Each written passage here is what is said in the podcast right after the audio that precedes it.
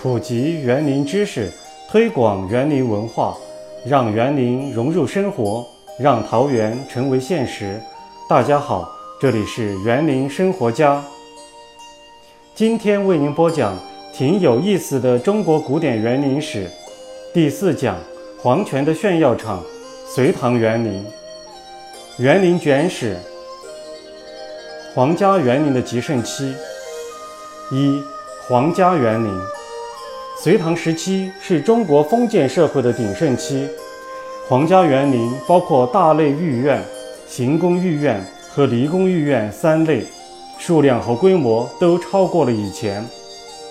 西都长安和东都洛阳两地的园林是隋唐时期全盛局面的集中反映。隋朝代表性的皇家园林是隋文帝修建的大兴苑和隋炀帝修建的西苑。洛阳的西苑是一座人工山水园，其建成标志着中国古典园林全盛期的到来。大兴苑。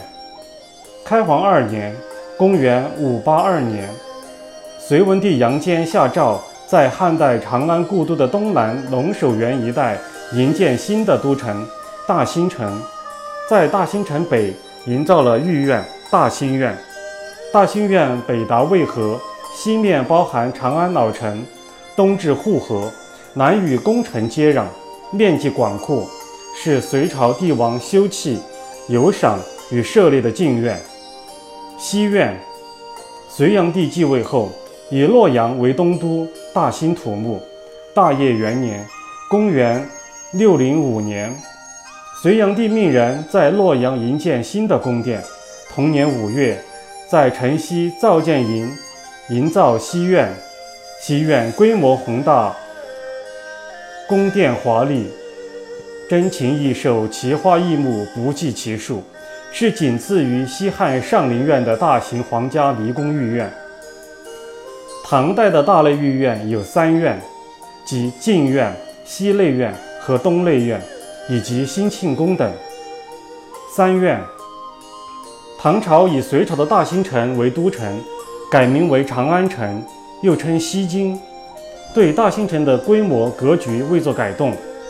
唐代长安城有三处大类御苑。包括静苑、西内苑和东内苑，合称三苑。静苑原是隋朝时期的大兴苑，具有军事防卫、游乐、生产等功能。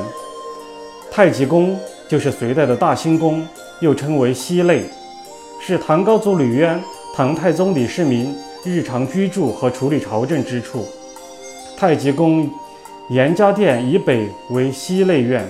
院内筑山，挖有四处池沼，岩池建有亭台楼榭，为帝王日常游憩场所。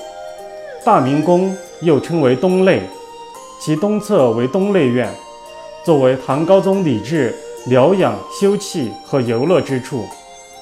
兴庆宫，皇城东南的隆庆坊建有另一处皇家园林——兴庆宫。兴庆宫又称为南内。为唐玄宗李隆基的游乐宫苑。隋唐时期建立了中央集权统治，经济发展，社会富足，有较多的行宫与离宫御苑设置。隋唐的统治中心为长安和洛阳，行宫与离宫主要设置在关中一带，距离都城不远处。根据功能划分，可分为用于避夏季避暑的避暑宫苑。秋冬季温泉疗养的温泉宫苑，以及一般行宫性御苑。著名的行宫与离宫御苑如九成宫、翠微宫、华清宫等。九成宫，贞观五年（公元631年），唐太宗命令修缮仁寿宫，改称为九成宫，成为唐太宗、高宗和玄宗。经常临幸的避暑宫苑。翠微宫，武德八年，唐高祖在长安县南部的终南山太和谷营建太和宫。贞观二十一年，唐太宗嫌大内御苑闷热，命令阎立德重修太和宫，作为避暑离宫，改名为翠微宫。华清宫，临潼县骊山以温泉著称。山景秀美。秦汉时期帝王在此修建立山汤宫苑。开皇三年（公元583年），隋文帝在此营建宫殿。贞观十八年（公元644年），唐太宗命江行本与阎立德在此营建骊山宫宫殿汤泉宫，作为皇家温泉疗养场所。咸亨二年（公元671年），唐高宗将其更名为温泉宫。天宝六年（公元747年），唐玄宗扩建温泉宫，增建城池，又更名为华清宫。